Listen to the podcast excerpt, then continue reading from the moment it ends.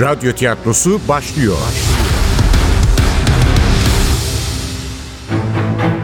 Kayıp Tanrılar Ülkesi 11. Bölüm. Eser Ahmet Ümit.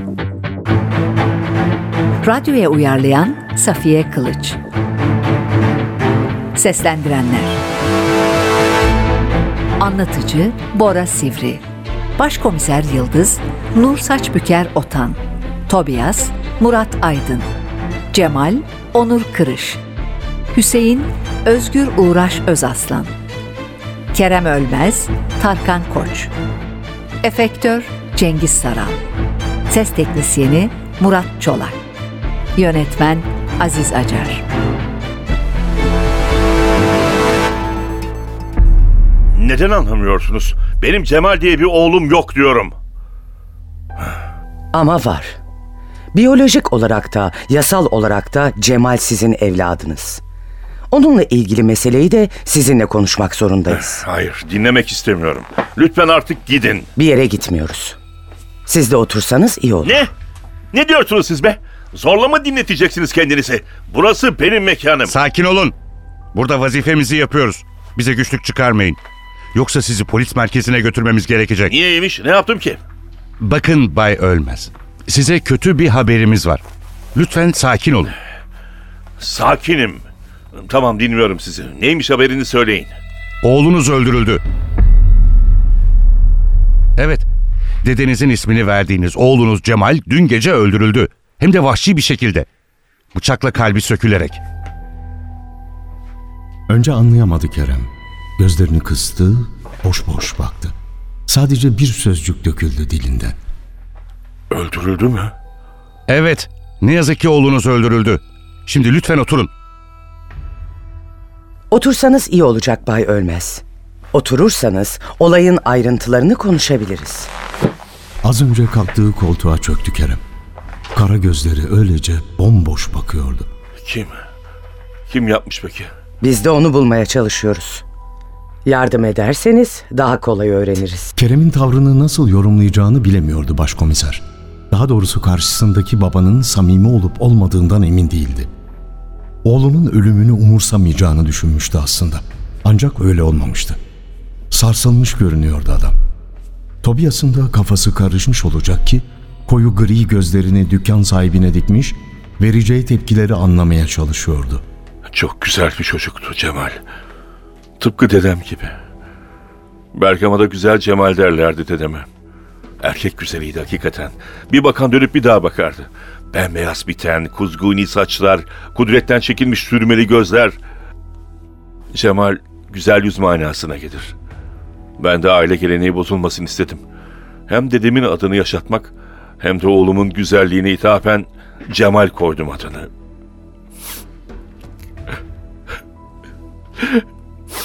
Kusura bakmayın.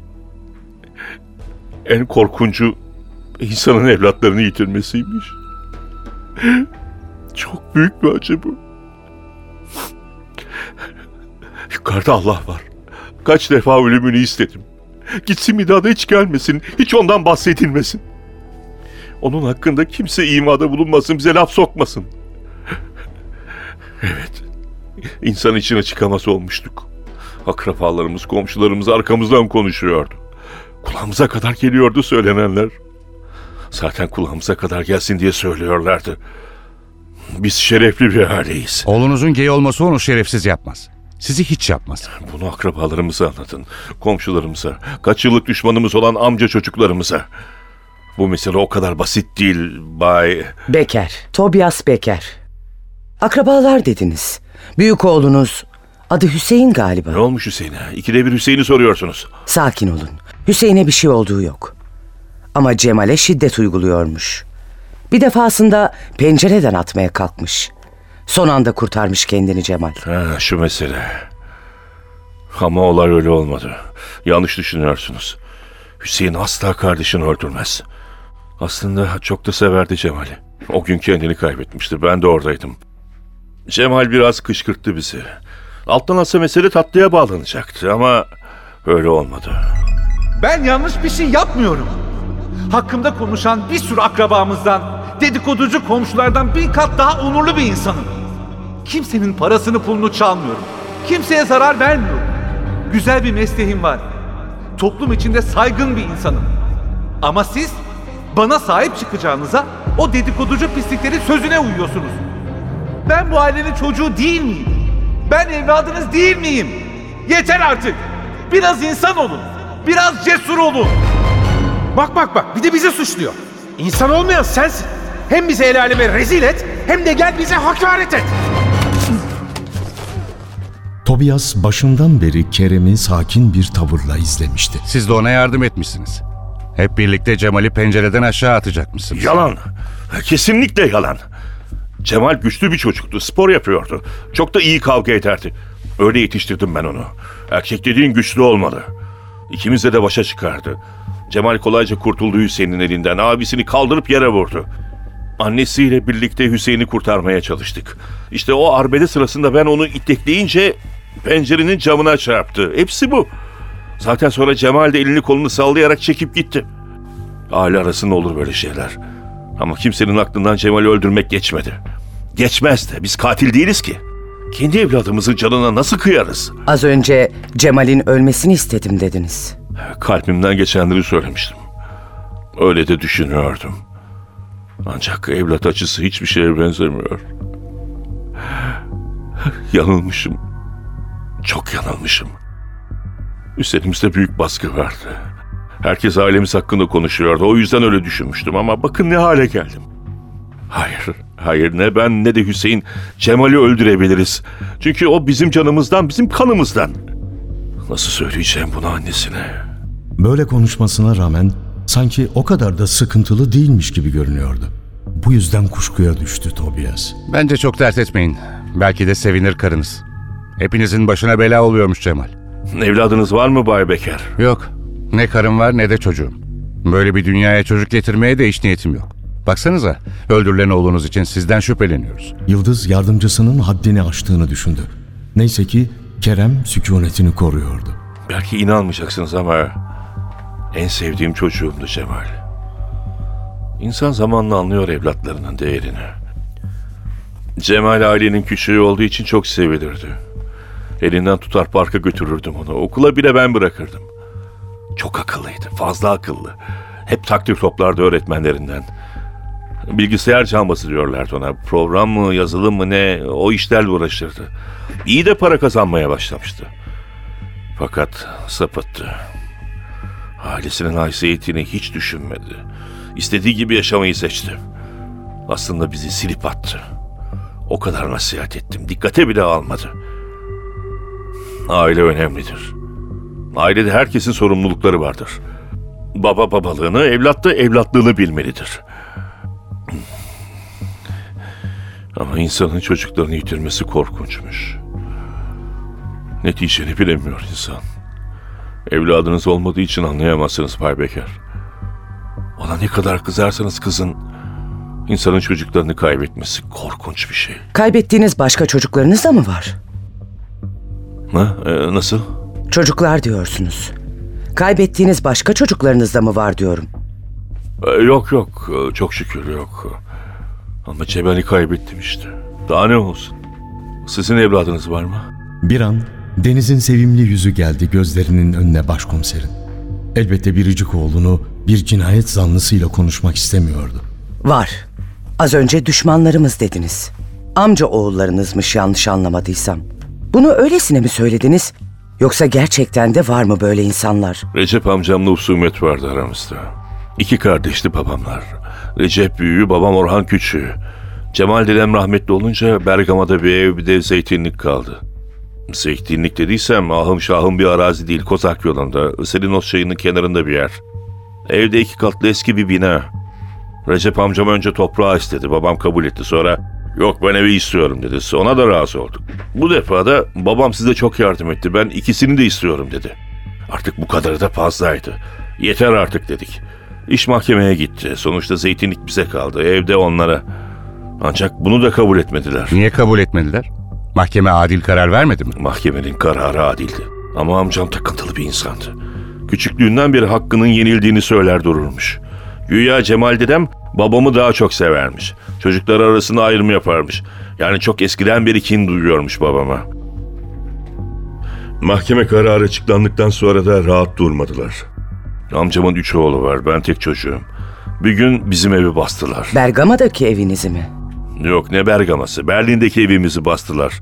Babamla Recep amcam birlikte geldiler Almanya'ya. Aslında babamın gelmesi konusunda anlaşmışlardı. Recep amcam Bergama'da kalacak, evde oturup zeytinlikle ilgilenecekti. Yazları da kazıya devam edecekti. Ama babamın gitme meselesi kesinleşince ben de gideceğim diye tutturmuş. İki oğlunu birden kaybetmek istememesine rağmen çaresiz razı olmuş Cemal dedem. O zamanlar Pergamon'daki kazının başkanı Erik Böhringer. Cemal dedem de ustabaşı, çok da iyi zanaatkar. Dedemi çok seviyormuş Bay Böhringer. Babamlar Berlin'e gelince de onlara yardım etmiş. Öteki Türk işçileri gibi fazla sıkıntı çekmemişler bizimkiler. Ne anlatıyorum ki ben böyle? Benim oğlum ölmüş, oturup muhabbet ediyoruz burada. İsterseniz daha sonra konuşalım. Kendinizi topladıktan sonra. Ama anlattıklarınız bizim için çok kıymetli. Söyledikleriniz elbette Cemal'i geri getiremez. Fakat katilini yakalamada bize çok yardımcı olur. Önce kararsızca baktı Kerem. Sonra sıkıntıyla ayağa kalktı, arkadaki küçük pencereye yöneldi. Havasız kalmış içerisi. Bir süre öylece durdu pencerenin önünde. Sonra yeniden döndü koltuğuna. Çekmecesini açtı. Bir ilaç aldı, ağzına attı. Başını usulca kaldırdı. Acı dolu gözlerini başkomisere dikti. Gerçekten bulacak mısınız Cemal'in katilini? Bütün bunlar göz boyamak için yapılmıyor değil mi? Kusura bakmayın ama hiç güvenmiyorum Alman polisine. Bana güvenebilirsiniz. Elimizden geleni yapacağımızdan emin olun. Öyle ya da böyle Cemal'in katilini bulacağız. Tamam, tamam o zaman. Allah'ım nereden geldi başımıza bu iş? Evet. Evimize yapılan baskını anlatıyordum. Recep amcam oğullarıyla torunlarını toplayıp Wedding'deki evimizi bastı. O zamanlar babam ve rahmetli annemle aynı evi paylaşıyoruz. Düşünün. En yakın akrabalarımız minibüse doluşup yığılmış kapımıza. Ellerinde taşlar, sopalar. Adam çoluğunu çocuğunu toplamış kardeşinin evini basmaya geliyor. Kapı pencere paramparça oldu. Mahalleye rezil olduk. Türk'ü, Almanı komşular bizi seyrediyordu. Babam başından yaralandı. Benim bacağım kırıldı. Hüseyin o zaman genç. Cemal daha çocuk. Ama cesur yetiştirdim ben oğullarımı. Hüseyin bıçağı kaptığı gibi bunları kovalamaya başladı. Cemal de yaşına bakmadan eline ne geçtiyse üzerlerine yağdırdı. O kovalamacada talihsiz bir kaza oldu. Amcamın torunlarından İhsan'a bir kamyon çarptı. Çocuk orada öldü. O günden beri affetmediler bizi.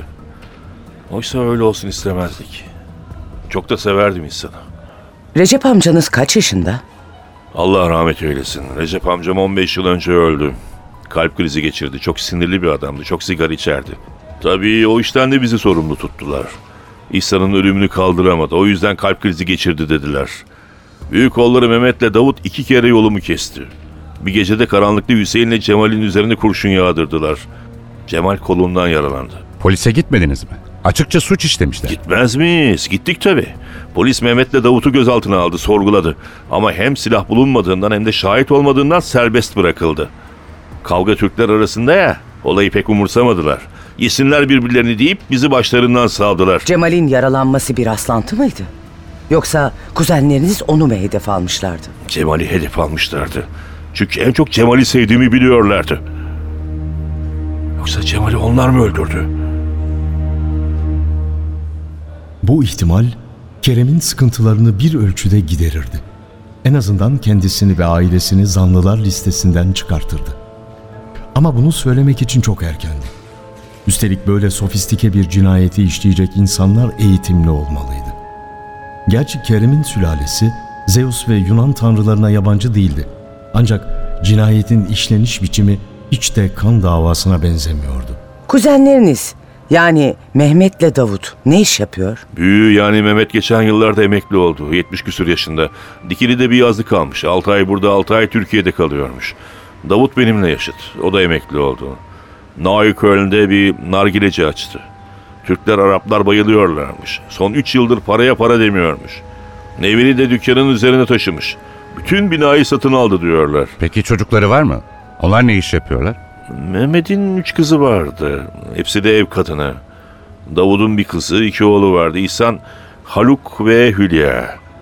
Anlattığım gibi İhsan kazada öldü. Hülya Bergama'dan biriyle evlendi. Türkiye'ye döndü. Haluk Berlin'de yaşıyor. Bizim Cemal gibi akıllı, çalışkan, terbiyeli bir çocuk. Çok iyi eğitim aldı. Atatürk'ün vasiyetini de o yerine getirdi. Kime niyet, kime kısmet. Cemal dedem benim arkeolog olmamı isterdi. Denedim fakat başaramadım. Haluk başardı. Aferin çocuğa.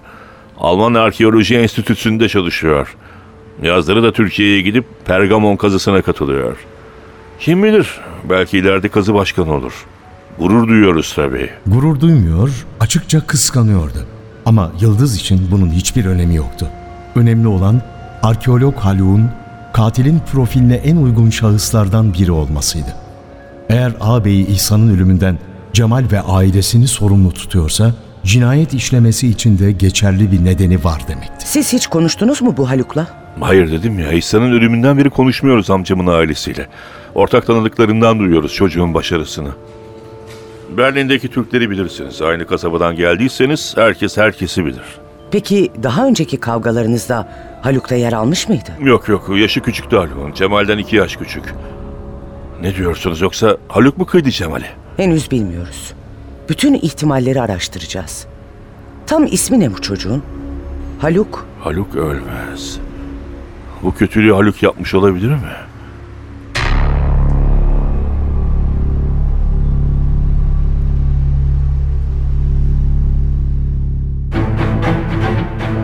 Kayıp Tanrılar Ülkesi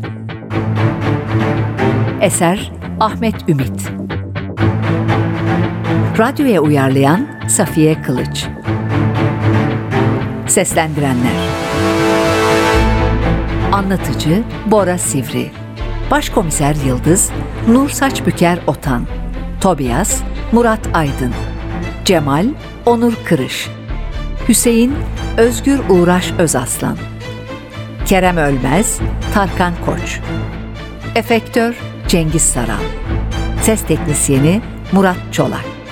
Yönetmen Aziz Acar.